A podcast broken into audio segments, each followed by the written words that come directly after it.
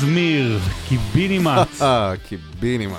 לא אמרתי בחיים קיבינימט. לא אמרת בחיים קיבינימט? לא, זה תמיד היה נראה לי קללה של אה, הורים כזה. הורים ו- וגם הורים יידישיים אפילו הייתי אומר כזה, וזה אצלי ככה במשפחה. כן. אני עד היום אומר קיבינימט. הילדים שלי אפילו יודעים כנראה וואלה. מה זה קיבינימט. לא, אימא שלי דווקא שהיא ספרדיה גם אומרת אה, קיבינימט. ולא אמרת. לא. זה יצר בהתחלה כן, כי... זה נראה לי קו קו פרשת מים שאין חזור ממנו. קיבינימט. יש לי קללות אחרות אם אתה רוצה לשמוע. תראה, קיבינימט קיבל אה, איזושהי אה, תחייה מחדש עם קיביני שלוך, אבל אה, זה... קיבינימט זה... אתה יודע מה? זה, זה, זה הזהות שלנו, היהודית. מעניין מאיפה זה מגיע, תבדוק פעם במילון מאיפה? מגיע קיבינימט. כאילו, זה שילוב. של מה? זה, זה באי- בטח ב- ב- ב- או זה נש- ברומנית או... ב- קיבינימט, אולי ברומנית זה היה קיבינימץ. בוא נראה רגע, הנה כבר. מה קורה, ברמן, בזמן שאתה בודק? תגיד לי רק מה קיבינימט, קורה. יש- יש אה, מה? גידוף, גידוף המשמש לביטוי רוגז, כן, זה זה. מרוסית, מרוסית, הגיוני, כן. אימא כן, אצלי. מזוינת. אה, בגלל זה. בבקשה. לך לאימא המזוינת, לך בגלל זה אימא קיבינימט. שלי תמיד אמרה לי לא להגיד את זה. נו, מה מה קורה? קורה? יאללה, בסדר. אתה יודע מה, לפני שנתחיל עם הבאסות, בוא נחגוג משהו משמח. יש משמח? כן, אה, אתה הוצאת מהדורה מחודשת של ספרך האחרון וה- והאחלה, תודה. פלאי מונדיאל. כן, תודה רבה. אה, שהוצאת אותו בעצם לפני יותר משנה, נכון? לקראת המונדיאל, ממש לפני, כן, לפני קצת יותר משנה. הוצאתי- הוצאתי את הספר פילי מונדיאל על 50 הרגעים הכי גדולים בתולדות גביע העולם, ממש חודש, חודשיים לפני גביע העולם שאנחנו כרגע מציינים לו שנה. אה, קצת יותר, אני זוכר שאני הייתי בקפריסין בסוכות, כן, כן, זה... וקראתי אותו... ספטמבר כנראה זה כבר היה כן. אצלך, סוף ספטמבר. קראתי. אותו בבריכה, מאוד נהניתי, זה גם בול כזה התאים לי, אתה קצת קורא פרק, סיפור, חוז, נכנס למים, יוצא, קורא עוד פרק. זה. עולם אחר שבו היינו כן, מבלים כן. במלונות. אותו שטאנץ של אה, פרק וברקוד שאפשר גם לראות את הרגע הגדול. זה באמת היה הספר שהכי אהבתי לעשות, גם ספר ראשון שעשיתי אותו לבד. אה, קרה הדבר ואזלו העותקים מההדפסה הראשונה. אוי אוי אוי, אני כזה מצליח. לא, לא, לא. אז בנות לא. שלי היו קוראות לך פיקמי. אתה יודע מה זה פיקמי? מה זה פיקמי? פיקמי זה בדיוק זה. זה גם מרוסית. זה מישהי שהיא כזאת, כאילו, תראו אותי, אבל כאילו באלגנטיות, אבל לא אלגנטית. לא. שכאילו הבנים יסתכלו עליה. לא, לא, אני באמת, אזלו אוי, אני. כזה סופר מוצלח. ספריי נמכרים, המהדורות אוזלות. 500 עותקים בלבד נמכרו, וזה אז, אז זו הייתה הדפסה 500 עותקים. בכל מקרה, אז בגלל שזה אזל, אז אמרתי במקום להדפיס שוב, כי עדיין המכירות הלכו, כן, המכירות הלכו, אז אה, במקום להדפיס שוב, אני כבר אעדכן את המהדורה, מהדורה. מכיוון שהיו הרבה מאוד אה, רגעים, כי היו לא מעט היה סיפורים. אחד המונדיאלים הגדולים בתולדות המונדיאלים. מבחינת כן. הרג... הסיפורים והרגעים, כן. ובטח הגמר, ומסי והכל, אז גם מסי יצטרף לכריכה. אה, קודם כל אפשר לרכוש אותו באתר שלי שנקרא דוידוביץ' Top 50, או תחפשו בגוגל שרון דוידוביץ' או קיבינימט, זה גם יגיע לשם. אה, גם בחנויות זה נמצא, ושם אה, אפשר לרכוש. אם תישארו עמנו עד הסוף, Mhm, לפינה ההיסטורית, mhm. גם תחוו רגע מתוך הספר, וגם תקבלו תשורה קטנה. וואלה, למאזיני ה pod בלבד. שאיך אתה תחלק אותה בדיוק? אתה תקשיב, זה, אני, תישארו עמנו, זה אוקיי. מאזיני ה pod. מה קורה? וואלה, בסדר. שמע, דברים השתנו, עוד נדבר על הנבחרת, אבל יש כמה דברים שדיברנו שבוע שעבר וטיפה, לא יודע אם השתנו, אבל קיבלו פתאום תפנית, ובסך הכל לפני ארבעה ימים, חמישה ימים. קודם כל, נושא הליגה. אז רשמית היא חוזרת, כן. כמעט זה לא חזר.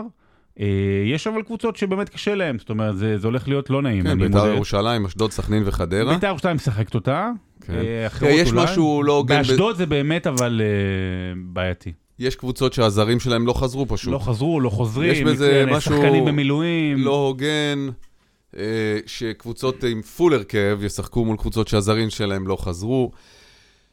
דיברנו עונה- על זה, דיברנו על זה הרבה בפרק הקודם. עדיף גרוע מלא בכלל, מה אני אגיד לך? או, אפרופו גרוע מלא בכלל, בואו כן. נדבר על עטה ג'אבר. כן. דיברנו רק בקצרה, כי דיברנו על זה לפני המשחק של אה, פלסטין נגד לבנון, מהמם.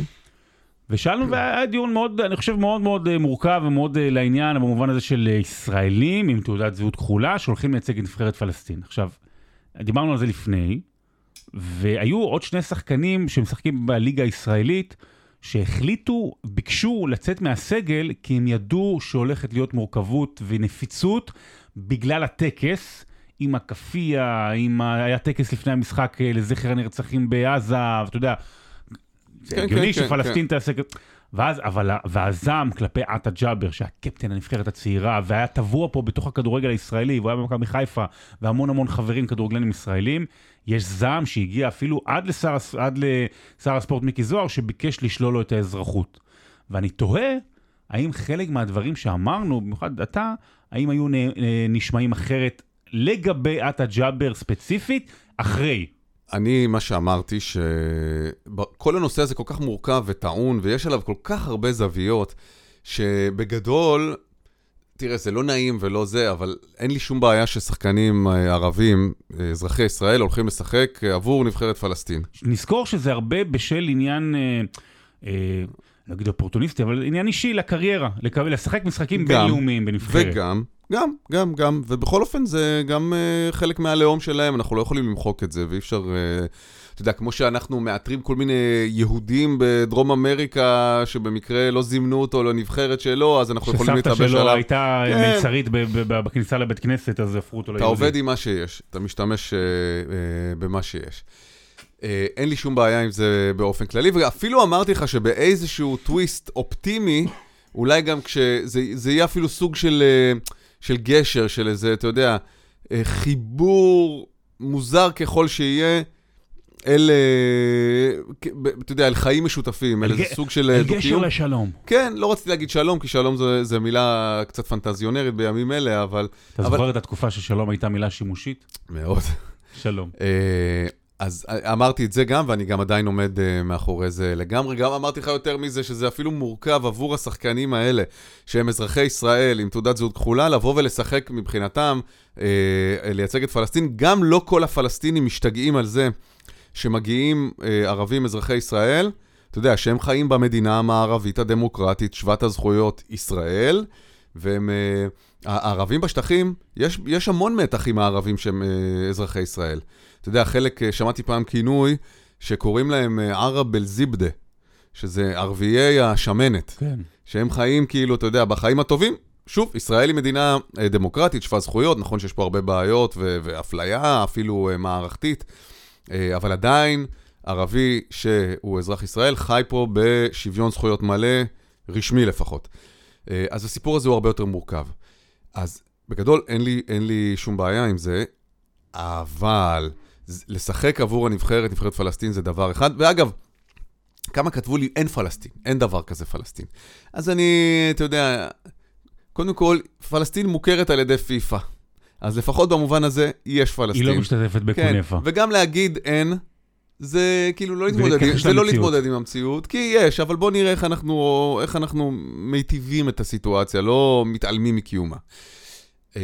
אה, אז אה, אם אני חוזר שנייה לאט הג'אבר, זה דבר אחד לשחק עבור אה, נבחרת פלסטין, זה דבר שונה בתכלית, לעמוד בטקס אה, אה, למען, אה, כאילו למען עזה, בעצם פרו-חמאס, בוודאי שזה לא איזה מין טקס שמציין אפילו את הקורבנות בשני הצדדים, ואפילו לא מתייחס לטבח המטורף שביצעו אנשי חמאס מיוזמתם, שאין לזה שום קשר למאבק לאומי, אה, כאילו למען הקמת מדינה פלסטינית באיזשהו קצה.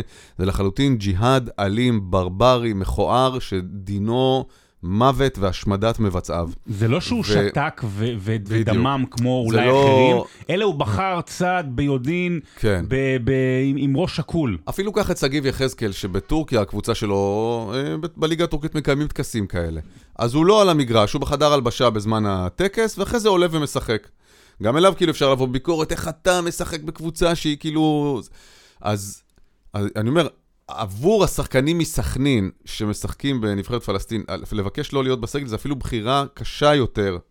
במובן הזה שהם כאילו, מה, אנחנו עושים פה משהו, ואתם, לא חלק, הערבים, בוחרים לא לקחת מזה חלק? ראוי דווקא לשבח אותם ב- במובן הזה. עטה ג'אבר, סיפור אחר לגמרי, לעמוד ולהזדהות אמ, בצורה כזאת, זה בעיניי חמור מאוד, חמור מאוד. אה, ואתה יודע, על רקע זה שאנחנו רואים דווקא באמת הזדהות אמיתית וכנה ומעוררת אופטימיות של הרוב המוחלט של הערבים אזרחי ישראל, של החברה הערבית, עם uh, היהודים בישראל ונגד הטבח, אלה באמת מקרים מכוערים שיש לבאר אותם. האם לשלול אזרחות זה פתרון? לא יודע, כאילו, כאילו בבטן בא לי, כן? האם זה עומד ב... ב במבחן אה, המציאות. מבחן המציאות, מבחן המשפט, מבחן זה, בכל אופן, יש מערכת של חוקים ו- ופסיקות שהם נועדו כדי שלא נפעל מהבטן. זאת אומרת, כן. כי כשפועלים מהבטן זה יום אחד משרת את הבטן שלך, אבל יום אחר משרת בטן של מישהו אחר, שהיא לא מתאימה לבטן שלך. אמ, זה גרוע מאוד, אני כמובן, אה, זה, זה, זה מעשה שיש להוקיע אותו, מישהו שהיה גם קפטן נבחרת ישראל. אה, הצעירה, הצעירה. אה, זה מכוער מאוד, אין לו פרצוף להסתובב פה יותר, אני חושב. אמ, אבל, אבל גם כאן צריך להבחין בין עטה ג'אבר לבין שחקנים נכון. אחרים, אה, אני שהם שמח- אזרחי אני- ישראל, ו... אני שמח שהעברנו את זה, כי אנשים בדיוק הקלטנו את זה ביום שזה קרה, אז הנה כן. ההבהרה. יש עוד כמה אנשים שאני חושב שיוכלו לא להסתובב פה, אתה יודע, לפחות מבחינת הבושה. כן. ברשימת, אה, בא לי לשלול להם את האזרחות. נמצאים איזה בין 11 ל-16 שחקנים. שמע, ממש. טוב, אנחנו יום שלישי, יום שבת, אה, נבחרת ישראל הפסידה לרומניה. היום היא אמורה, היום היא תשחק נגד אנדורה, זה אמור היה להיות יום היסטורי היום, או לפחות יום של תקווה, יום של אופטימיות, והיינו מתרגשים, ורגע, ואולי שווייץ תעזור לנו, כן או לא. אפילו לא הגענו ל... לפתח הבית, לשטיח, שמנקים את הרגליים לפני הבית של התקווה.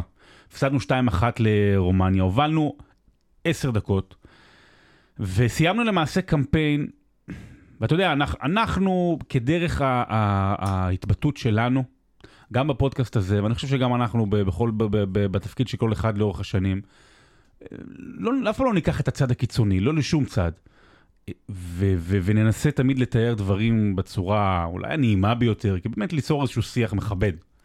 אבל מה שבא לי לומר, כשאני פה אצלך בתוך החדר הקטן, שזה פשוט בושה. מה, זה לא קיצוני להגיד בושה. זו בושה. אני, זה ואלון בושה. חזן והשחקנים צריכים, להתב... וה- והמנהלים ויוסי בניון, כולם צריכים להתבייש בעצמם. הם צריכים להתבייש בעצמם על זה שבבית, באמת, הכי קל שהיה אי פעם לנבחרת ישראל, כששתי, שתי, הראש- שתי, שתיים מתוך ארבע נבחרות עולות, מול שלוש היריבות העיקריות שלך, עשית בשישה משחקים אפס ניצחונות, שלוש נקודות, ארבעה שערי זכות בלבד בשישה משחקים, ופחות מעשר דקות שהובלת לאורך כל הדרך. זה מבוכה לכל אדם שקשור לדבר הזה, ברמה הספורטיבית כמובן, אבל זה מבוכה. זה לא רק ברמה הספורטיבית, זה בדיוק העניין. אתה אומר בושה, אני אוסיף וחרפה, ואני אשלש ואגיד וכלימה. לא, לא, לא, לא, לא, לא. הבאתי כלימה. תמחק, תמחק, אנחנו מגזימים, תמחק. זה גם לא רק ברמה הספורטיבית. דווקא כי הקמפיין הזה, הדגל שלו היה ערכי עוד לפני המלחמה. וחינוכי, עוד לפני המלחמה. יש כאן משהו כל כך אה, מסובך. אתה יודע, אתה גם אה, ציפינו הרי שבגלל המלחמה והמצב שנבחרת, אה, שמדינת ישראל כולה נמצאת בו, הנבחרת תעלה ותשטוף את הדשא, תתאבד על הכדורים, וכבר מול קוסובו ראית שזה חורק. במשחק אגב, הראשון. אני, נדמה לי שגם אמרתי את זה בפרק הקודם, או, או, או לפני שני פרקים. האמת הפשוטה היא שהנבחרת לא נראתה טוב מהרגע הראשון בקמפיין הזה. וכל ה, הרוח שהייתה היא כי חזרנו מפיגורים, והצלחנו ברגע האחרון או ניצחת להשוות. את בלרוס בדקה ה-90. כן, וכל מיני כאלה דברים שמעידים על אופי. אבל בוא נגיד את האמת, האופי גרוע מאוד. אופי גרוע מאוד של נבחרת שלא מצליחה להוליך יותר מעשר דקות בכל הקמפיין הזה, שנבחרת שהגיעה אולי יהירה, מרוב איזה כישרונות צעירים ו- ומוצלחים יש לנו, ותראו בליגה האנגלית ובליגה היפנית ובליגה הזה. תקשיב, לא טוב, הציון גרוע מאוד, גם באיך שהם נראו על הדשא. ואתה אמרת את זה נדמה לי בפרק הקודם, חוץ מטקטיקה אישית, לא, לא ראינו שום מטכניקה דבר. אישית, אה, כן. מטכניקה אישית. לא ראינו איזה מערכים שעובדים טוב ביחד. בסוף כשיש את המצוקה, ורוב הזמן זה היה קמפיין של מצוקה. כי אם אתה צריך לחזור מפיגור, אתה במצוקה. ואם יש משחק שהוא שלוש נקודות שאתה חייב לקחת ואתה לא מצליח עד הדקה ה-90 לקחת אותן, אתה במצוקה. ואם בפעם האחת שהובלת כבר במשחק מכריע, אתה צריך, אחרי, אתה עשר, אחרי עשר דקות אה, חוטף שוויון, שוויון שהוא גם טעות מביכה בהגנה, אז אתה במצוקה. בכ, ב, כש, כשיש מצוקה, אז הטקטיקה היא, היא מתאיידת, ורק נהיים מבצעי הצלת המולדת. אז אה, אתה יודע, דור תורג'מן כזה, עם כל הפרפורים והכישרון האישי המדהים שלו. זה, זה נחמד לראות את זה, אבל כן. למה זה תורם? לאיזה משחק כדורגל זה תורם? נכון. שהוא, שם תקוע ב- ב- באגף, והוא מעביר שם שלושה שלושה שחקנים, ולא יוצא מזה שום דבר כמעט. נכון, כי זה לא משחק של אחד מול 11, זה משחק של 11 מול 11. נבחרת לוקסמבורג, אתה מכיר שחקן לוקסמבורגי? אתה יכול לתת לי שם? אני גם לא דרך אגב. לא. גם אני לא יכול, יש את השוער אולי שאני מכיר, אבל באמת שלא. אתה יודע שהיא עשתה, קודם כל היא גם נמצאת אה, בפלייאוף העלייה ליורו, היא עשתה 17 נקודות והיא סיימה מקום שלישי בבית שלה. לוקסמבורג הקטנה, נסיכות, 17 נקודות, אגב, בבית יותר קשה. 17 נקודות. עכשיו תקשיב. אני לא יודע אם יש שם אה, אה, 50 אלף תושבים בלוקסמבורג, אתה יודע? ותראה, ואנחנו נדבר תכף על נבחרת קטנה אחרת לגבי השאלה האם הנבחרות האלה צריכות לשחק או לא, אבל תראה את אה, גרף השיפור שם. עכשיו תראה, אי אפשר שלא לתת את הקונטקסט של מה שהיה פה שלושה משחקים גורליים, ובזמן מלחמה, ומערכים מחוץ לבית. די! אבל, אבל, אבל די, אני אגיד לך למה די, אתה נותן את הדי, אני אגיד לך למה.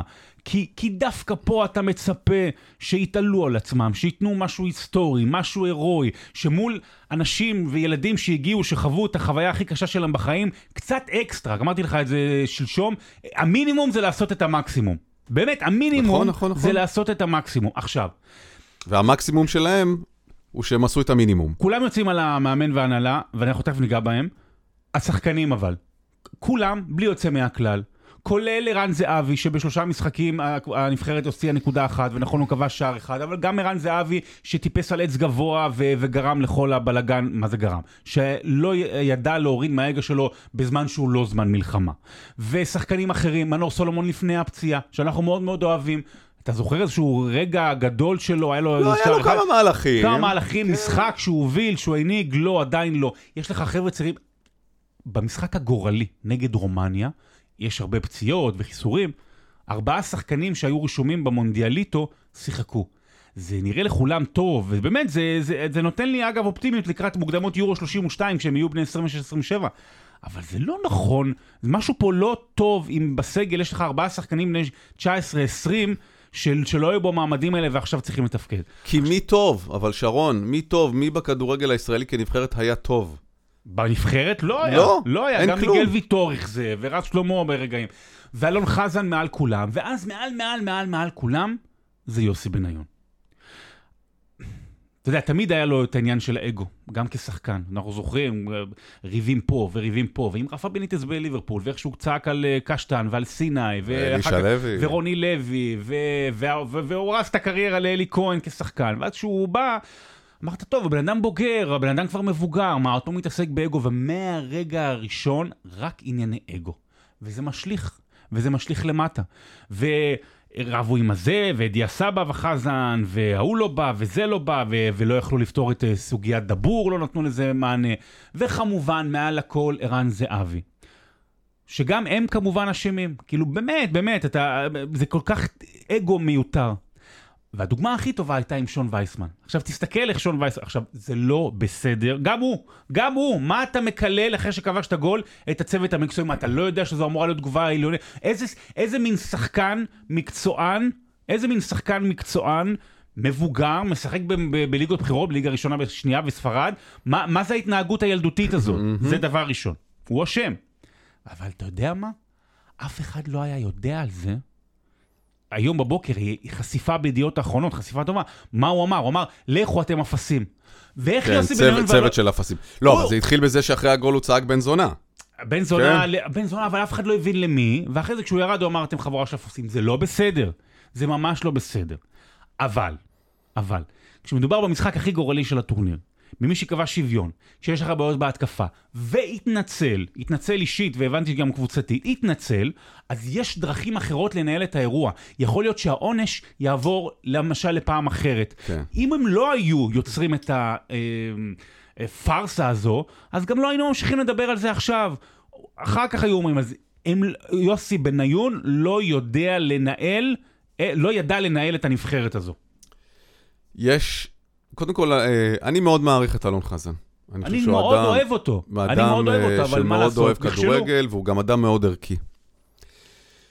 ואולי דווקא בגלל חוסר הניסיון של בניון ושל חזן, כי זה קמפיין ראשון שלהם, כל אחד בתפקידו, כן? כולם, שניהם עתירי ניסיון, אבל בתפקיד הספציפי הזה, הם התעקשו יותר מדי על הערכים וההיצמדות לאידיאולוגיה הערכית, ולפעמים צריך להיות גם יותר חכם מאשר צודק.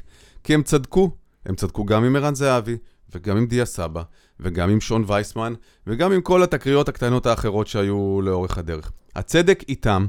האם זה דבר חכם? לא. האם בדיעבד זה חכם? ודאי שלא. לפעמים אתה צריך uh, כמנהל, אתה יודע, לספוג אחד, דווקא לפעמים לספוג ולהבליג זה חוזק. ולא להעניש ו- ולחנך כאילו... ו- לא ראית גלדיאטור? בצורה פומבית. בדיוק. שהוא אומר לו, זה, דווקא כשאתה יכול להרוג, אל תהרוג. כן, נכון, נכון, נכון. עכשיו, ערן זהבי, כנראה זה לא היה שיעור מספיק uh, מלמד בשבילם. זאת אומרת, כי ההתעקשות הזאת הובילה לקרטוע בהתחלה, היינו יכולים להיעזר בערן זהבי. ולעוד מאבקים אישיים. נכון, ו- ובכל אחד מהם כביכול הם אמרו, uh, צדקת הדרך איתנו, והערכים איתנו, והם צודקים במובן הזה. זאת אומרת, שחקן שכובש שער לא יכול להגיד לצוות uh, חבורה של אפסים. ואם יש מדיניות של לישון, לישון uh, בזוגות, אז, אז לא מפרים אותה בגלל uh, uh, כוכב אחד גדול. אבל האם זה חכם כשאתה רוצה להביא את התוצאה? כי בסוף אף אחד לא יזכור את הערכים שהיו לקמפיין, לנבחרת בקמפיין הזה. אה, אחרי זה נבחרת ערכית הייתה, אה? כן. זוכר, אה. עשינו את הקמפיין אולי הכי כושל ומביש בתולדות הנבחרת, אבל מה, תסתכל, יהלומים של ערכים. ערכים, אתה יודע איפה צריכים להיות ערכים באופן מוחלט ככה? בקבוצות נוער. בנבחרת, ה, בנבחרת הנוער, בקבוצות אה, שמגדלות שחקנים. בבוגרים בסוף צריך להתנהל כמו פלסטלינה. ואני אגיד רק עוד דבר אחד למען מאזיננו, אז מה הולך לקרות עכשיו? במרץ הולכת להיות בעצם ביום חמישי הקרוב, בשעה אחת אגב, תהיה הגרלה, מול מי אנחנו בחצי גמר פלייאוף ההעפלה ליורו. הגענו לפלייאוף הזה בזכות ההצלחה של ישראל בליגת האומות, פתח סוגריים, הצלחה שהגיעה הרבה בזכות העובדה שחודש אחרי, חוד, סליחה, שבועיים לפני שהייתה אמורה להיות uh, ליגת האומות והתחילה, רוסיה למעשה הורחקה מוופא ונשארנו בבית של שלוש נבחרות מתוך ארבע, אם אני לא טועה, ואז עלינו, בסדר, יפה. אז או איסלנד או אוקראינה, אין לנו סיכוי ואין לנו סיכוי. נגיד שניצחנו, זה כנראה או נגד בוסניה או נגד פינלנד. אין סיכוי ואין סיכוי. עכשיו, שאלה נשאלת, האם אלון חזן ויוסי בנו צריכים להישאר אה, לפלייאוף ליגת האומות? ברמה המקצועית אני נוטה לומר שלא, ברמה הערכית, אני אומר, כן. רגע, הם אלה שהביאו אותנו לשם בדרך כזו או אחרת, אז לפחות תן להם לסיים את המשימה. בישלו את הדייסה הזאת, שיסיימו את הקמפיין הזה. Uh, אתה יודע, זה קצת מזכיר לי את גיא לוזון, שכתב את ה... Uh, את הנבחרת אחרי שהיא כבר כאילו עבדו בשבילו, כן, והכינו, ובא וכאילו לקח את הקרדיט עם העבודה ביורו של הנבחרות, ובאמת עשה... עשה עבודה מדהימה, בסופו נכון, אבל כאילו זה לא היה שלו. ההגעה לשם לא, כן. ההצלחה שם כן. אני כן חושב שהם צריכים אה, לנהל לפחות את המערכה הזאת של אה, סוף ליגת האומות, ואולי משם להפיל. זאת תהיה העפלה, אם יצליחו, בוא נגיד ככה. תהיה הפלה אדירה. הפלה אדירה. כן, אבל, אבל, לא, לא, אבל לא יצליחו. אבל היא לא תהיה. האם לזמן את זהבי ווייסמן? בוודאי שכן. כן? כן. אין, אין עקרונות. זהבי, אצילי שיבוא, דבור, כולם, כולם, כל הפארטי שתבוא. אצילי שיבוא עם הבנות. אין, אין יותר ערכים, כלום, כלום אין עקרונות. וזהבי שיבוא עם מיטת מים. שאייל גולן ישיר אה, כן. את ההמנון של הנבחרת, אה, מה שאתם רוצים. שווייסמן בהמנון יקלל. כן, כמו מרדונה ב-90. בקיצור, פארטי אחת שלמה. ושברקוביץ' יאמן כדי שיהיה צחוקים. אוי ואבוי זה, אוי כן. ואבוי זה. שמע, אפרופו נבחרות, כן. אה, היום אגב הסתיים אה, שלב מוקדמות אליפות אירופה, ויקבעו כבר 20, 21 למעשה נבחרות שיהיו באליפות אירופה הקרובה בגרמניה, עוד נגיע לשם, אני אגיד לך למה גם אני נורא מתרגש לקראת זה. אה, איטליה אתמול עלתה, ואנגליה, שם באמת כל הנבחרות הגדולות עלו. ואתה יודע, אמרתי לך שיש 55 נבחרות בוופא, שמתמודדות במוקדמות אליפות אירופה, 24 בסופו של דבר עולות, כולל האחת המארחת שזו גרמניה. ויש דרגים, יש דרג ראשון ושני ושלישי, ואיכשהו יצא המצב שבזכות ליגת האומות, אגב, הגענו לדרג שני. אה, ולמטה למטה בדרגים האחרונים יש כל מיני נבחרות, שלמשל אחת מהן נפגוש הערב, את אנדורה. ויש סן מרינו, שאגב, אתמול חגגה, כי זה היה משחק שלישי ברציפות, שהיא כבשה, אתמול בדקה ה-97 כבשה פנדל מול פינלנד, הפסידה רק 1-2 והייתה מאושרת. כן. ויש עוד נבחרת, שקוראים לה גיברלטר. אני, בבקשה. אני, אני חייב להגיד משהו, לא, לא, כי פשוט נזכרתי בכמה דברים עוד אה, אה, מקודם. לא בטוח, קודם כל לא בטוח שאנחנו מנצחים את אנדורה היום, זכור, mark my, אין, words. לא, אין מצב שלו. אה, אם לא, אז אני לא. אם לא, אני לא בא מחר. סבבה. אה, דבר שני, לא ללוקסמבורג יש אה, 40 אלף איש, כמו שאמרתי, אלא לליכטנשטיין. ליכטנשטיין. אז כמה ללוקסמבורג? 600 אלף. אה, זה סיפור אחר לגמרי. פ- זה חצי מגוש דן, אוקיי? עדיין. החצי הטוב של... אבל תזכור, לא עם אנדורה, לא בטוח. אוקיי. אז בקיצור, אז ליכטנשטיין, פעם לוקסמבורג הייתה כן. בדרג הזה ועלתה, ויש את גיברלטר. גיברלטר, מי שלא מכיר, זה, זה יש מיצר גיברלטר, כמובן נמצאת אה, בעצם בין ספרד למרוקו. אה, אח שלי, דרך אגב, הבכור, משה, אז הוא אה, גר שם במשך שמונה שנים.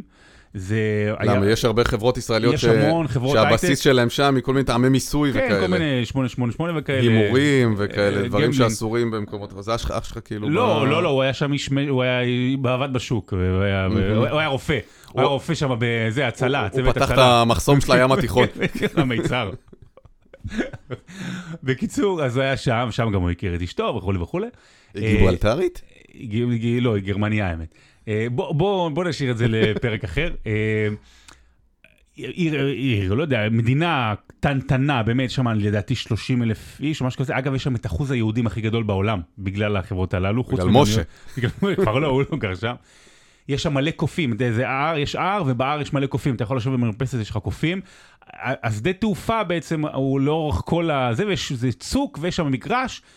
ובנבחרת משחקים, אה, יש, אה, אם אני לא יודע, צ'יפוטלה, אם אני לא טועה, משהו כזה, יש שם שלישייה, יש שם אחים, כאילו משפחות שמשחקות שם, כולם, אחד נהג מונית, אחד אה, מהנדס, כל מיני דברים כאלה. והם לפני עשר שנים, פלוס מינוס, הצטרפו בעצם לוופא והתחילו לשחק במוקדמות. ודי צפו, הפסידו 4-0 ו-7-0 ו-8-0, באמת נבחרת ש-95% ממנה הם לא שחקנים מקצוענים. ובשבת האחרונה הם התמודדו בסטאד דה פרנס בפריז מול צרפת. עכשיו צרפת אתם יודעים מי זו, ואמבפה וז'ירו וכל השחקנים הגדולים, והיא סגנית אלופת העולם, אבל יותר מזה, צרפת היא הנבחרת הכי חזקה בעולם, כי היא, היא במילניום, ב- ב- ב- בדור האחרון, מה שנקרא מ-98, בשבעה טורנירים של מונדיאל היא הגיעה לארבעה גמרים, וזכתה פעמיים. זאת אומרת, הנבחרת הכי חזקה מפלצת, בעולם. היא גם עכשיו מפלצת. שעשתה מפלצת. ודווקא פתיחת המשחק הייתה שוויונית, גיברלטר עמדה כמו שצריך, עד השער הראשון, שהיה שער עצמי שנכבש בדקה השלישית, משם התחילה הקריסה. כן. 1-0, הם הם עמדו עמידה איתנה. 1-0, 2-0, 3-0, 4-0. במחצית, דידיה דשאן, המאמן, שהיה גם כשחקן זכה באליפות אירופה ובאליפות עולם, וגם כמאמן באליפות עולם, וממשיך כבר, לדעתי, כבר ש- 16 שנה בתפקיד, אמר, אה, בוא נשבור את השיא, בוא ניתן את הניצחון הכי גדול אי פעם, אם אני לא טועה, באירופה. הוא אמר להם, השיא זה עשרה שערים, כן. זה היה 7-0 במחצית, ואם אתם רוצים, תלכו על השיא. כן, אני איתכם. הוא אמר את זה, אגב, בטון מאוד אה, צרפתי? אה, אדיש כזה, כאילו, קזואלי. אמר, אה, אה, בטח, אם אתם אה, רוצים, אה, זה השיא. הוא לא אמר, לכו, תקראו לא, אותם, תפרקו אותם. אבל הוא- כאילו. אבל הוא הזכיר להם את זה. כן. עכשיו, תראה, נשאלת השאלה, יש פה שתי שאלות שמחולקות. קודם כל, האם הדבר הספורטיבי הנכון הוא לזלזל ביריבה, ואז אתה יודע, להירגע קצת, לרחם עליה, ולגמור את זה ב-8-9-0.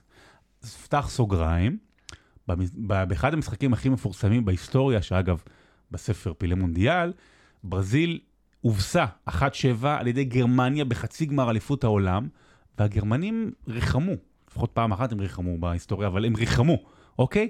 הם לא אמרו עוד, הם, אמרו, הם ריחמו. כן.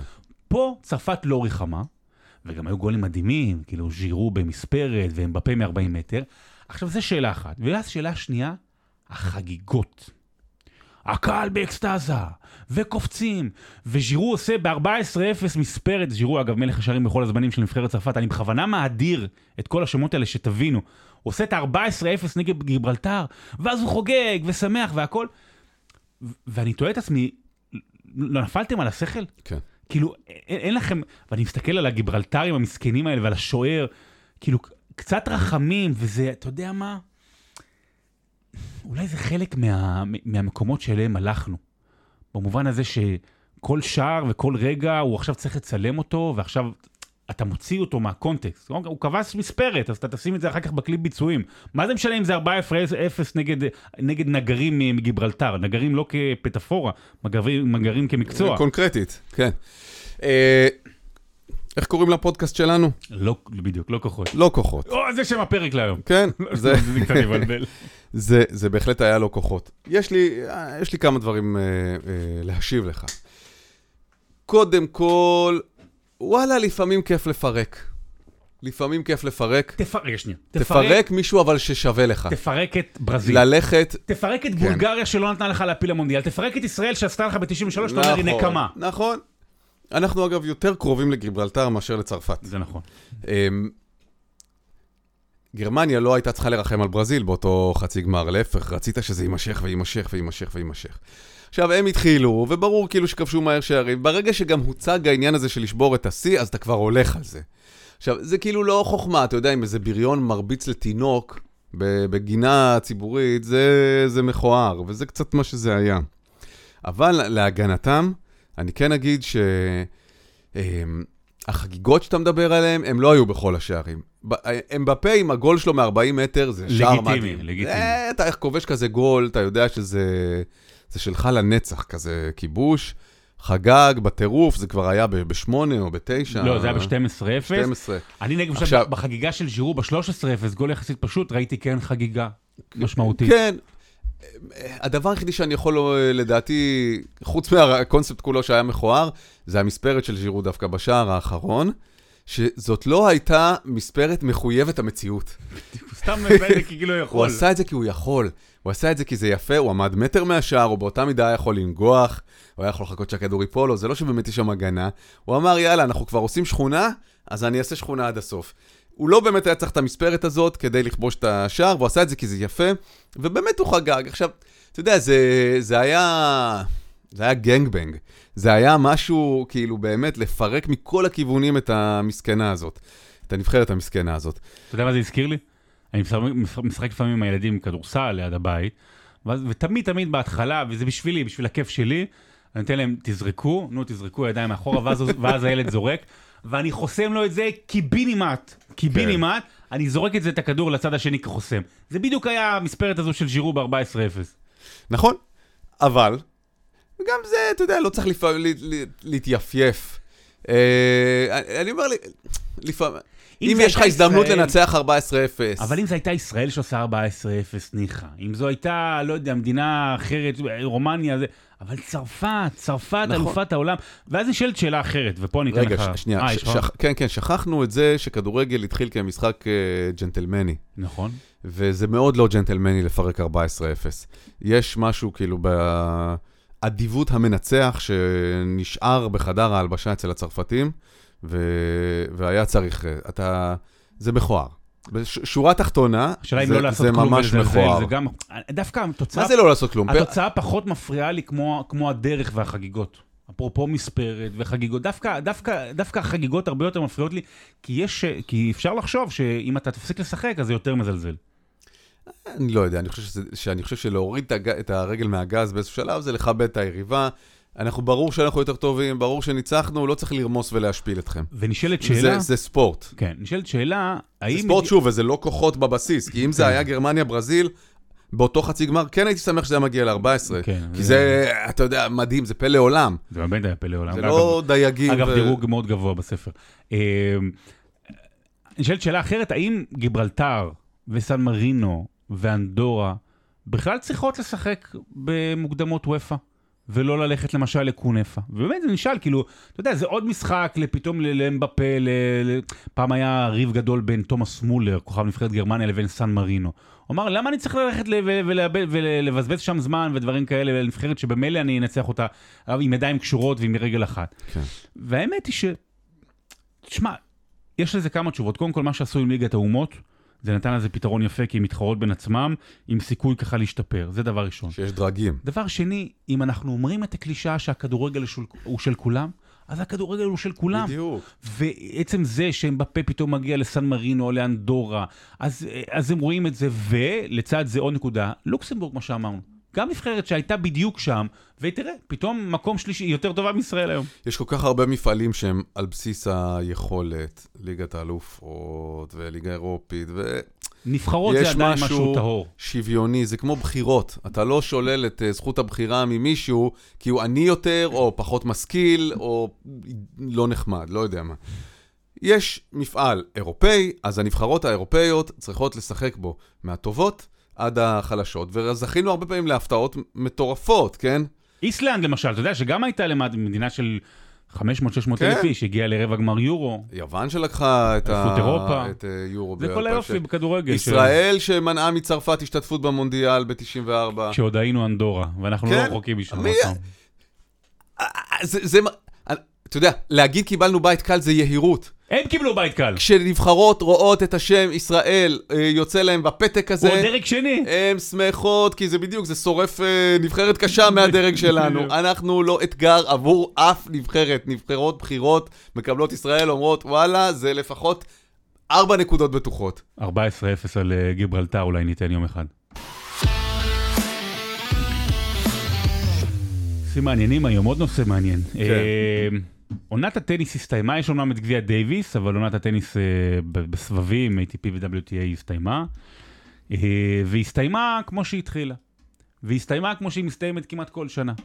ביום ראשון האחרון, נובק ג'וקוביץ' גבר על יניק סינר האיטלקי בטורניר גמר הסבב. מי שלא מכיר, טורניר גמר הסבב, זה אחד הטורנירים הכי יוקרתיים של השנה, הוא הכי סימבולי, כי מגיעים לשם שמונת הטניסאים הכי טובים של אותה שנה, ממש מקום ראשון, מקום שמיני, הופכים את זה לשני בתים, כמו במונדיאל, ואז הופך להיות המונדיאל של הטניס, ואגב, זה כספי הזכייה הכי גדולים, יותר מגרנדסלאם, יותר מהכל, יש אפשרות להגיע לשם לכמעט חמישה מיליון דולר זכייה, אם אתה לא מפסיד אפילו שום משחק.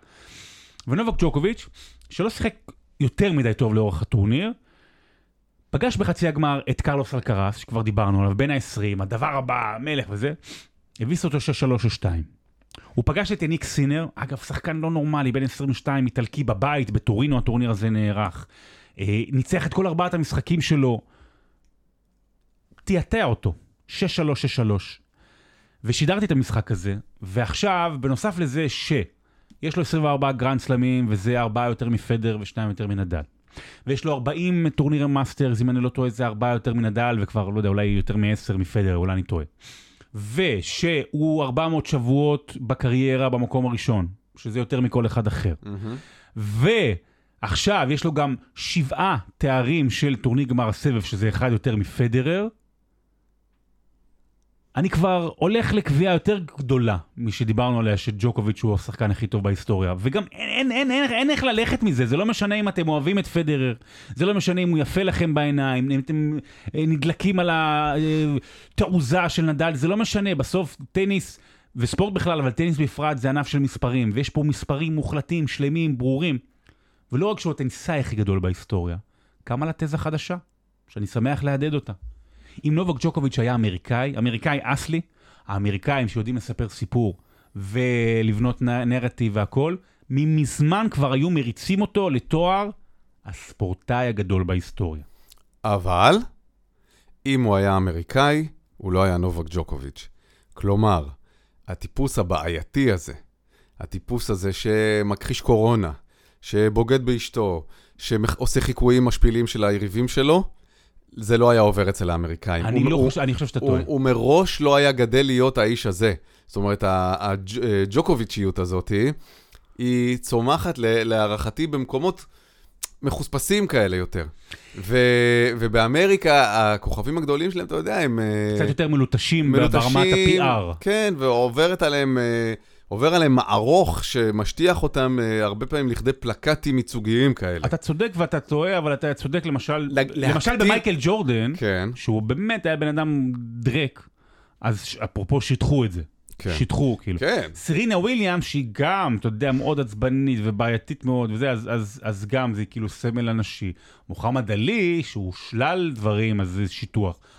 אבל, אבל הוא בדיון. הוא, לא יודע אם הוא בדיון למעלה, אבל, אבל הוא שם אני, למעלה. אני בטוח לא, הוא לא היה צומח להיות כזה. אה, ג'וקוביץ', אם הוא היה גדל בארצות הברית, אני מדבר על זה, הוא לא היה צומ- צומח להיות. אז יש משהו שהוא מדהים בג'וקוביץ' בעיניי, שהוא ניזון, הדלק שלו זה דווקא השנאה אה, של הקהל. כי בכל טורניר כמעט, אה, פחות אוהדים אותו, בטח שזה מול פה, יריב גדול. גם פה, בטח כן, מול כן, האיטלקים, כן, גם כן. פה, ראי- והוא והוא רב עם ראיתי אוהדים. חלקים, ראיתי, תמיד יעדיפו את מי שמשחק נגדו, וזה הדלק שלו. זה גדולה של ספורטאי על, שהוא גם אה, אה, אה, גיבור על רשע, כאילו איבל, שהוא רשע, אתה יודע, של, של קומיקס כזה, של מארוול. זה קצת ג'וקוביץ'. הוא אדיר, אי אפשר, אתה יודע, אי אפשר לערער על המספרים המוחלטים האלה, כפי שאמרת. ודווקא זה שהוא לא המסי הזה, הטום בריידי הזה, המישהו חמוד כזה שאתה רוצה להביא הביתה, זה הופך את זה למעניין יותר. נכון. וטניס, אה, המניות של הטניס אה, בקריסה מבחינת עניין, ברגע שנדל ופדרר גם אה, בחוץ. צריך כאילו, צריך להתניע מחדש את הדבר הזה, צריך יריבויות חדשות. יש לך דור חדש של צעירים כן. שהוא מאוד מעניין. ו... הוא אבל- מעניין, אבל זה ממש למטיבי לכת בתוך הענף. אבל ג'וקוביץ', אה, אבל זה העניין שג'וקוביץ', הוא, אה, הוא אה, לוקח אה, מחרשה וחורש את הדור הצעיר. כן. הם, אי אפשר לגדול לידו, עד כמה שהוא ענה. הוא משנת 2011, למעט שנה של פציעה ופה ושם, ואולי התעלות של... שולט כמעט באופן לא בלעדי, אבל שולט בטניס. לפעמים זה עם עוד שניים, לפעמים זה רק... הוא שולט 12 שנה בענף שהוא אינדיבידואלי. תגיד לי רגע, מי היורש של ביבי ביום שהוא יחליט לפנות את אתה הליכוד? רוצה תשובה אמיתית? כן, ינון מגל. אוקיי, אבל הוא לא בליכוד, ינון לא. מגל, נכון? אה, והוא גם לא, לא יצליח לדגדג, לדעתי, את הפופולריות של ביבי, כי הוא, יש לו הרבה הרבה... אבל אני מדבר על בתוך הליכוד. למה, למה אני שואל אותך על ביבי? כי יש טיפוסים כאלה שהם... אה, ברגע שמישהו מרים את הראש לידם, הם מורידים אותו. כי הם כל הזמן חיים באיזו תחושת איום על התפקיד שלהם ועל הכוח שלהם. אצל נתניהו אין מספר שתיים. כל מי שהעז להרים את הראש, ו... הוא, הוא מספר 2 לאחת. אה, כל מי שהעז להרים את הראש ליד נתניהו, אם זה גדעון סער או כחלון, אתה יודע, שסימנו אותם כן. כמנהיגים עתידיים, מיד אה, ראשו מקופד. אז ככה גם ג'וקוביץ' עם אה, כל הצעירים. יש אנשים כאלה, ושלא מוכנים שיהיה לי ידיים מספר 2, וברגע שמישהו מתחיל לה, להוריד, להרים את הראש, אז הם, הם כל הכוח נותנים לו את הפטיש על הראש.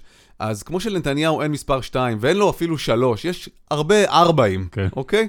אז ככה גם לג'וקוביץ'. אלקרס כזה חושב שהוא הולך כאילו עוד בימי חיי לרשת אותי? מה פתאום? במפגשים מולו אני אה, אה, אוציא את המיטב שבעצמי, ואני אוריד לו את הראש, אני אתן לו את. הפטיש. שכל החמודים האלה שחושבים שהנה מגיע כוכב יפה, שאפשר יהיה להתאהב בו, והוא יהיה סיפור אה, צעיר וזה, שילמדו מי הבוס. בדיוק. ובוס יש רק אחד. אני חושב שאולי הוא לא הגוט, אבל הוא הבוס, זה בטוח. באוס.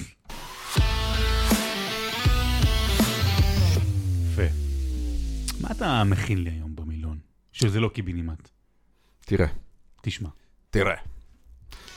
אה, בלי קשר לנבחרת ישראל בכלל, אני רוצה לדבר במילון היום על לוזרים. אוקיי? כמה מקרה, עלתה לך- לא, לא. עלתה לך המילה היה לי- במקרה השבוע. נכנסתי קצת לעניין הזה של לבדוק על אה, לוזריות. והחלטתי, וזה עולם ומלואו, ויש הרבה גם מחקרים פסיכולוגיים וזה, אבל אמרתי, אני דווקא אלך על... אה, אני אתמקד ב... יש באנגלית ביטוי שאין לו תרגום מספיק טוב בעברית. losing streak. עכשיו, רצ- רצף הפסדים? כן, אבל זה בדיוק מה שאמרתי, זה לא תרגום מספיק טוב. כי uh, אתה מתרגם uh, רצף הפסדים, זה כאילו מינוח כמעט טכני של, uh, של רצף. אחד אחרי השני, נכון? זה רצף טכני. אין לזה את המשמעות של סטריק, שהוא בעצם uh, טעון הרבה יותר. כי זה לא sequence או, או שורת הפסדים, זה רצף הפסדים שבעצם ב streak זה כאילו דבר מזין דבר. Mm, יש בזה אה, משמעות יותר אה, ערכית אוקיי. מאשר המינוח הטכני של אה, רצף. אז... מי היה הלוזר הראשון בהיסטוריה? לפני שמעון פרס.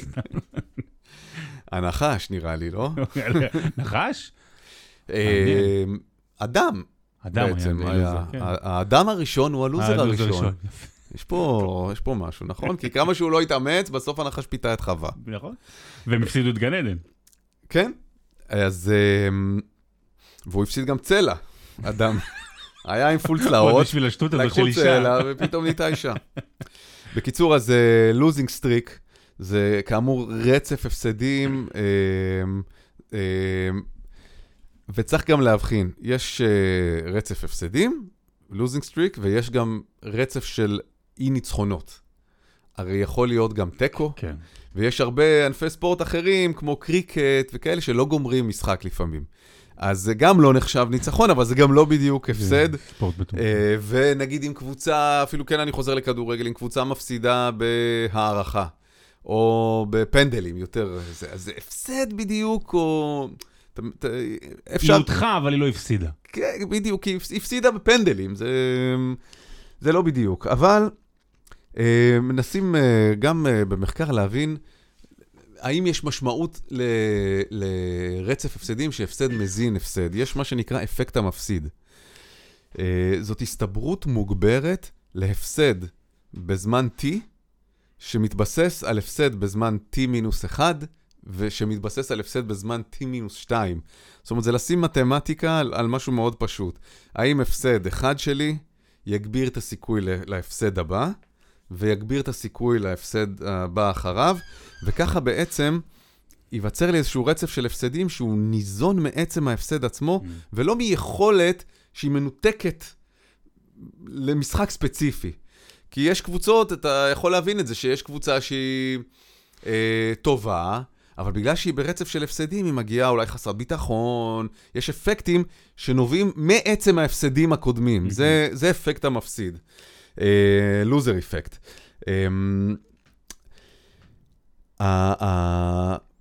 חוקרים את זה פסיכולוגית ו- וחברתית, אה, מחקרים ארגוניים כאלה, ובעצם אומרים, תוצאת המשחק היא לא תלויה רק בעוצמה של היריבים, אלא גם במידת האפורט, במידת המאמץ שכל אה, יריב או קבוצה מגיעים אה, למשחק.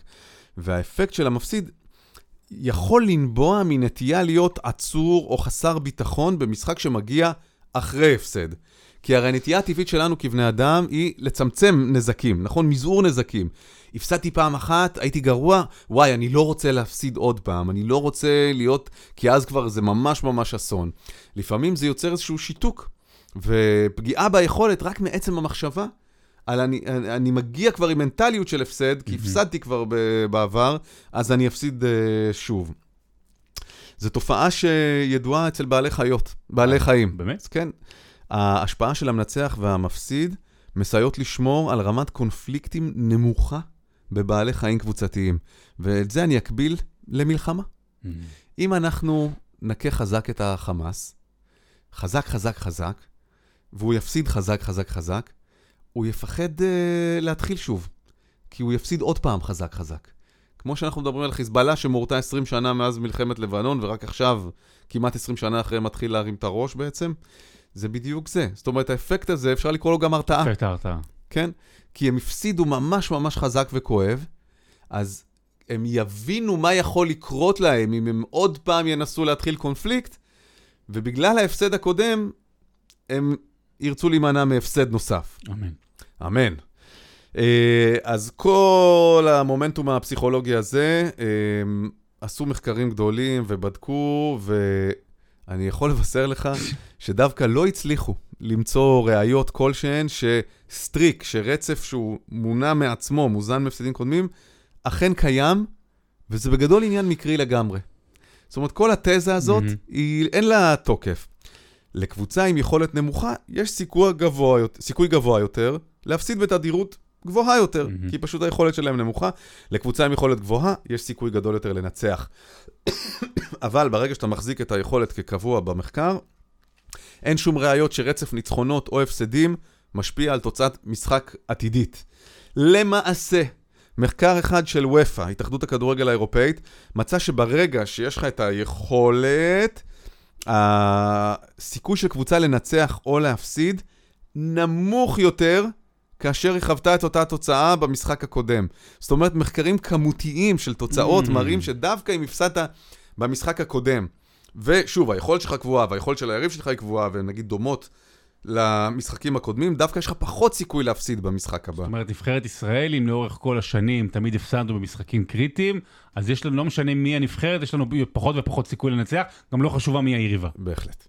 לא יודע אם זאת הפרשנות, אבל... לא, זה אה, אחלה תירוץ כן. יכול להיות לחזן ובניון, דרך כן. אגב. אז למרות אי הקיום לכאורה של רצף במונח uh, כמותי, כן חוקרים רבים מצביעים על החשיבות של uh, היבטים איכותיים ופסיכולוגיים של רצפים, סדרת הפסדים כן יכולה להשפיע לרעה על מורל קבוצה, גם אם אין לה השפעה ישירה. זאת אומרת, האפקט של זה יכול לבוא לידי ביטוי בהמון המון מובנים אחרים. התפרקות חדר הלבשה, תככים, שבירה מנטלית פסיכולוגית עצמית של שחקנים בתוך קבוצה. חלק מהמנג'רים, וזה מחקרים בתחום ניהול הספורט מצביעים, על זה שמנג'רים מסוגלים לקטוע רצף הפסדים באמצעות אסטרטגיות ניהוליות, שינוי הרכב, שינוי רוטציה, וככה, גם אצל ספורטאים בודדים, לא בתוך קבוצות, אתה יודע, טניסאי או גולפאי, אמ, אתה יכול להתנגד להשפעות הפסיכולוגיות של רצף הפסדים על ידי, וזה טוב, אגב, זה טיפ טוב לכולנו, כאילו, לא רק בספורט. אה, אתה חייב להתמקד במשימה שעל הפרק. לנסות לנטרל כמה שיותר את ההקשר, אה, ולהתמקד אך ורק בפעולה שאתה צריך לעשות. כלומר, אם אתה בא, לא יודע מה, לבעוט פנדל, והחמצת בפנדלים הקודמים, אסור לך לחשוב על הפנדלים הקודמים. אתה חייב להתמקד אך ורק בפעולה הפשוטה הזאת שאתה יודע לעשות, וזה לבעוט פנדל.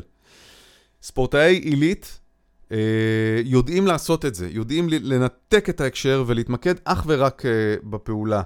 אה, הזאת. ו- וספורטאים חייבים ללמוד מהפסדים וטעויות. שוב, ספורטאי עילית, ההפסד מגביר את המוטיבציה ומאותת שמשהו בסט הכלים שלהם חייב להיות מותאם. Uh, למידה אחרי הפסד מתרחשת בדרך כלל כשספורטאי יכול להתייחס באופן אובייקטיבי לתהליך של שיפור. Uh, אתה, הספורטאי הטוב לומד מה הוא עשה לא טוב, ומתקן את זה, ולא נותן לזה להשפיע, יואו, אני גרוע, אני גרוע. עכשיו, שים לב למשהו מעניין. צריך ככל האפשר לא לחשוב על ההפסד או על הדברים שהובילו אליו קרוב לאירוע. כלומר, אם הפסדת עכשיו מכה קשה, אתה אסור לך לשקוע במחשבות מיידית, כי, כי זה נצרב. כי הדברים האלה, הם אחרי זה גם אה, יצופו שתנסה, בדיוק. להגיע. המיקוד חייב להיות על דברים שלא קשורים לתבוסה מיד אחרי האירוע, אה, כי הזיכרון במצב מלחיץ או רגשי יוגבר עבור דברים שנחשבים חשובים. זאת אומרת שאם אני רוצה להתכונן למשחק הבא וללמוד מהטעויות שלי, אז עדיף שזה יהיה לפני המשחק הבא. זאת אומרת, נגיד יש חמישה ימים בין משחק למשחק, יום לפני, בוא נדבר על מה שהיה שם. בינתיים, חוץ מזה, להפך, לך, תשתה משהו, תשתחרר, לגמרי, תחשוב על דברים אחרים. לגמרי. אם ספורטאי מתמקד בדברים שנעשו לא בסדר, כאשר הרגש, האמוציות גבוהות, תשומת הלב אה, אה, להתנהגות הבעייתית הזאת תגביר את הסבירות שטעויות ישפיעו לרעה על ביצועים עתידיים. זה חד משמעית, ואתה יודע איך קוראים לתופעה הזאת? שאתה מושפע מטעויות שעשית בעבר, וזה משפיע על דברים שאתה עושה בהווה. קיבינימט? choking, חנק. choking. זה בדיוק הדבר. אתה נחנק כי נחנקת כבר. אתה, אתה, פשוט לא מצליח לתפקד, כי הפסדת, mm-hmm. כי לא היית מרוכז בפעם הקודמת, כי אתה כבר על איזשהו רצף. ככה נבנה choking. אמ, אז אתה חייב, ומסתכלים על הצד החיובי, ללמד ספורטאים, קודם כל להתמקד בדברים שהם כן עשו טוב, ואחר כך בדברים שאפשר לשפר. אתה שם את תשומת הלב ואת הזיכרון שלך על הדברים החיוביים.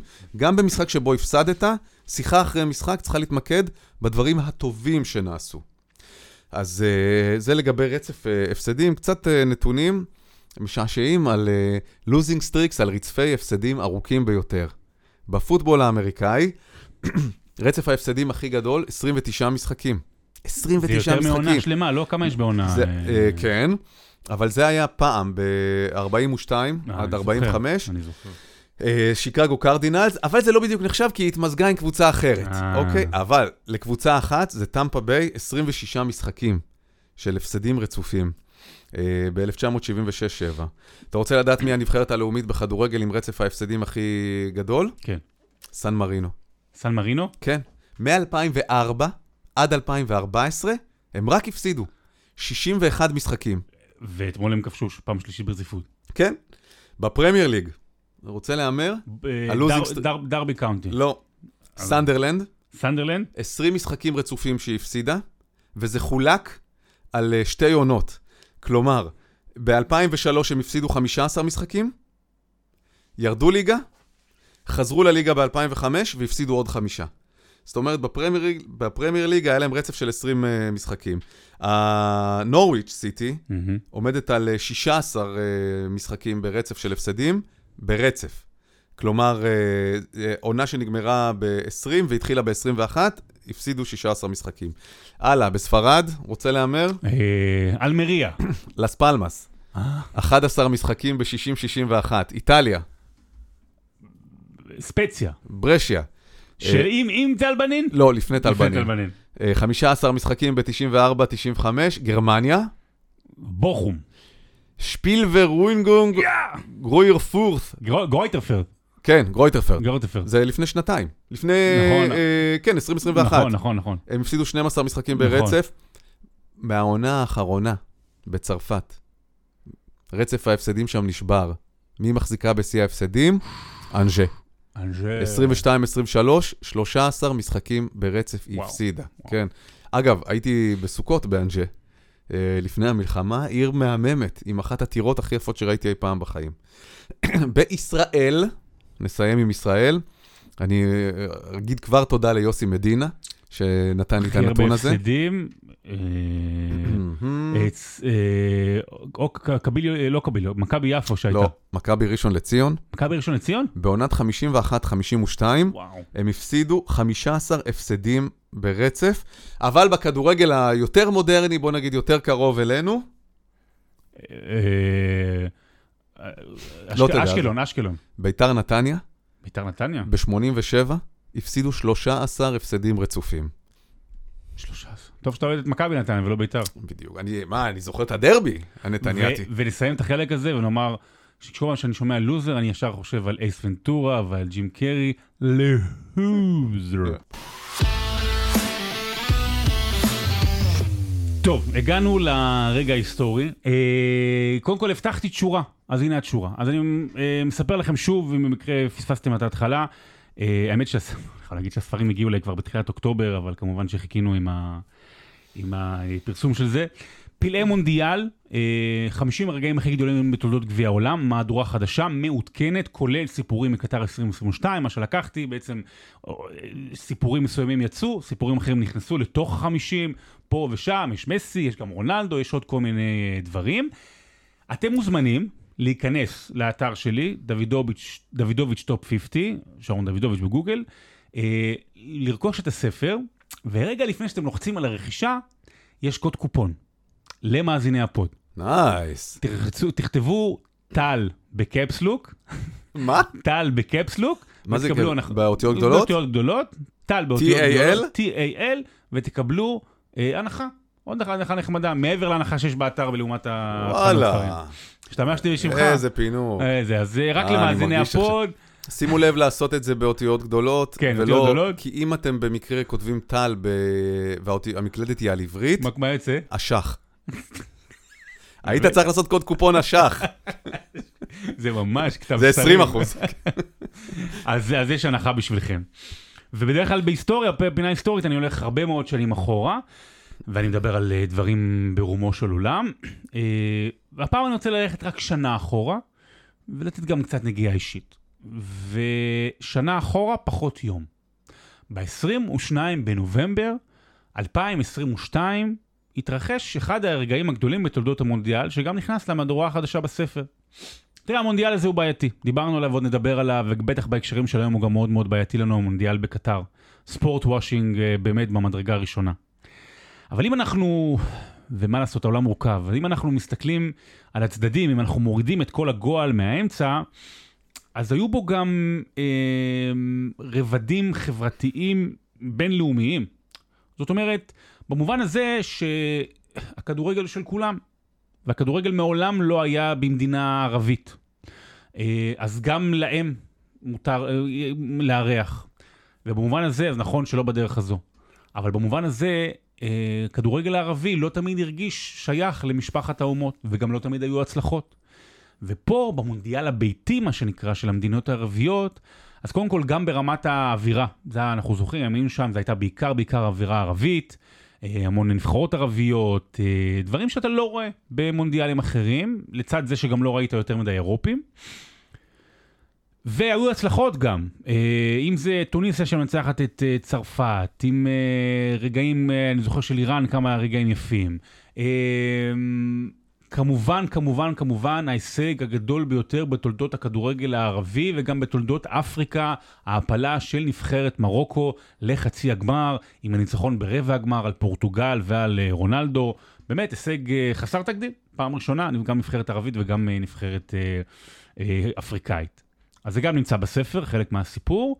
אבל אולי הרגע שמסמל יותר מכל את הרגע הזה, ובעצם את, את המונדיאל הערבי בהיבטים הספורטיביים הנקיים עד כמה שאפשר, זה מה שקרה ב-22 בנובמבר 2022, כשערב הסעודית פגשה את ארגנטינה ומסי.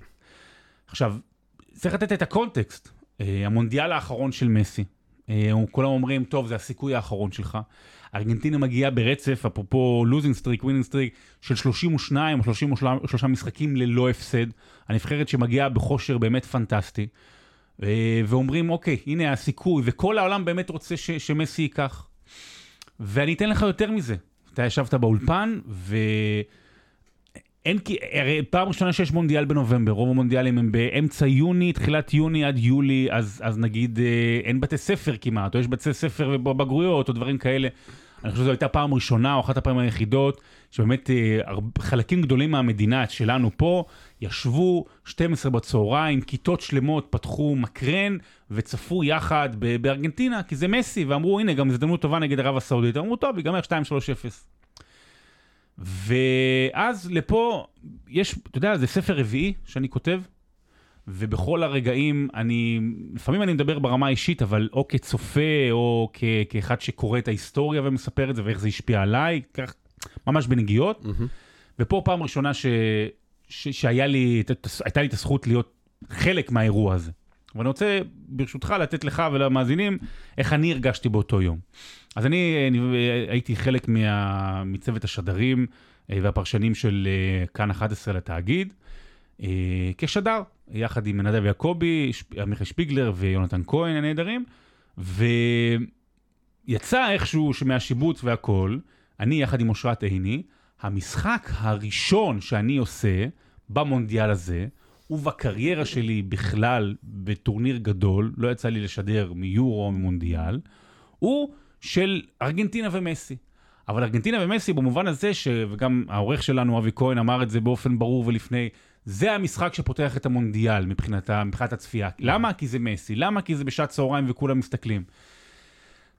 וחם, ואני זוכר, אנחנו מגיעים, ואני לא אשכח את זה, באמת, אנחנו יוצאים לדעתי ארבע שעות וחצי לפני המשחק, וזו פעם ראשונה שאנחנו נוסעים מאיצטדיון.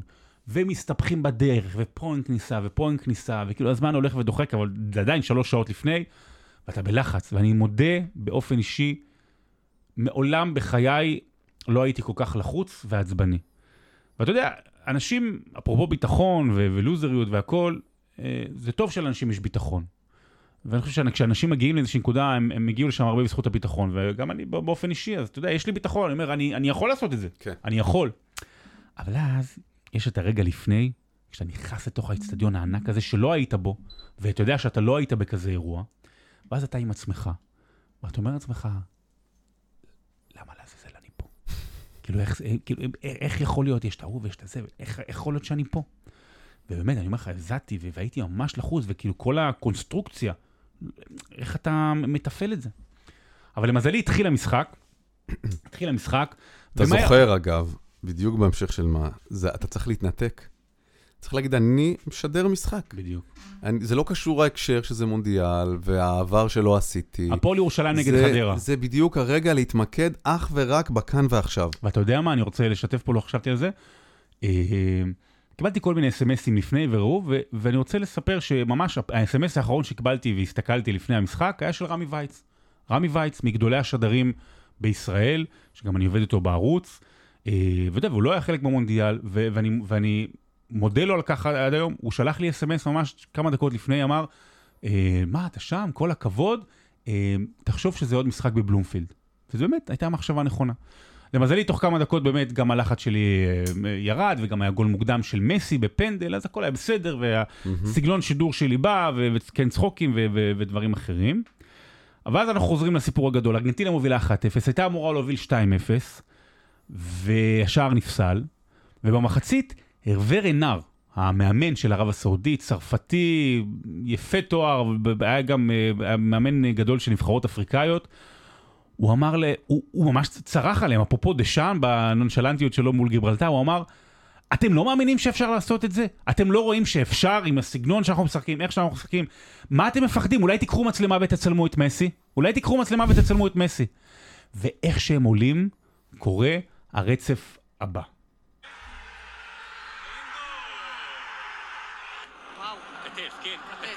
זה נבדל, ועכשיו דקה 48.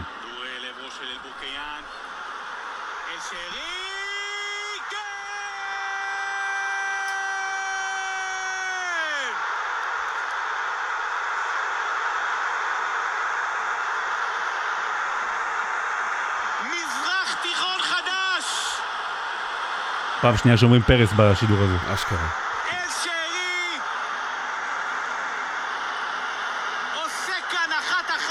עוברות שלוש דקות, ואז קורה הרגע הבא.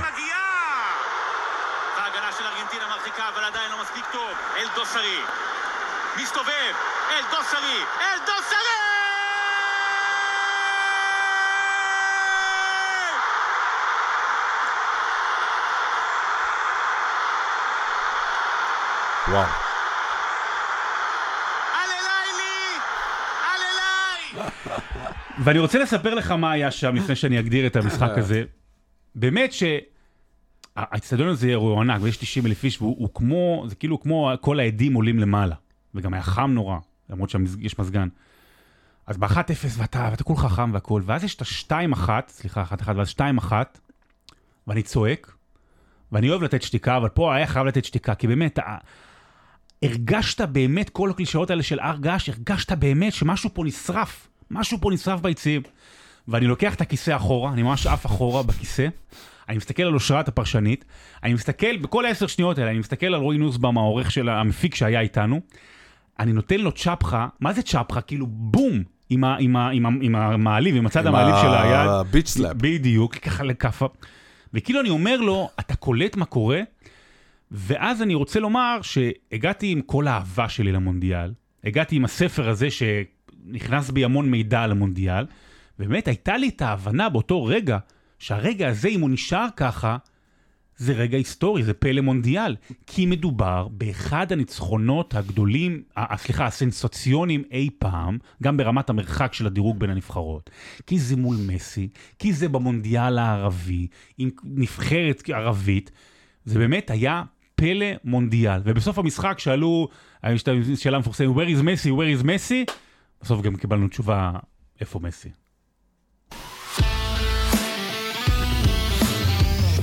יפה, יפה. אז פעם היחידה שאני מכניס את עצמי, אבל אה, בכל זאת, אה, באמת, זה... זה אתה יודע, אני, אני ראיתי את זה באמת מהאולפן, באלבידה, באולפן המרכזי שם, ואני זוכר, אתה יודע, כמו כולן, שהיינו עמומים, שזה קורה כמו כל הצופים, ואז התחיל דיבור כזה בהפקה shit, shit, shit, shit, shit. מה רגע, אם ארגנטינה תודח, מה יש לנו... מי יראה את המונדיאל? אה, ואני חושב שבגול הראשון הייתי בכלל בארוחת צהריים. אין לך בושה. אין בושה. חבר שלך משדר. משדר, אבל בן אדם צריך לאכול. טוב, כי אתה סיימת, כן, בדיוק. יש שם תור מטורף. גם היה תור מטורף לאוכל הבינוני הזה, באוכל פועלים כזה, וגם אה, אלה היו ימים מדהימים. השלב הראשון של הבתים, ארבעה כן. משחקים ביום. כן, היה מטורף. הייתי הולך שם לאולפן ב-10 בבוקר, חוזר ב-1 בלילה, וואו. לא יאמן שעברה שנה. עברה שנה, בול זה שנה. זה ממש עושה לי צמרמורת לחשוב, ממש בול שנה, כן. אה, לפני יומיים אמר לי העורך, עשינו את החזרה הגנרלית לקראת השידור הראשון. וזה היה יום לפני הפתיחה. כן, היינו במקומות אחרים. כן. היום אה, קטאר אה, קצת בהקשר אחר בציבוריות הישראלית. כן, כן, וגם המונדיאל, וכולם יוצאים על מסי ושופטים וזה, אבל יש, יש הרבה רגעים גדולים בטורניר הזה, כמו שגם היו הרבה רגעים גדולים בפרק הזה.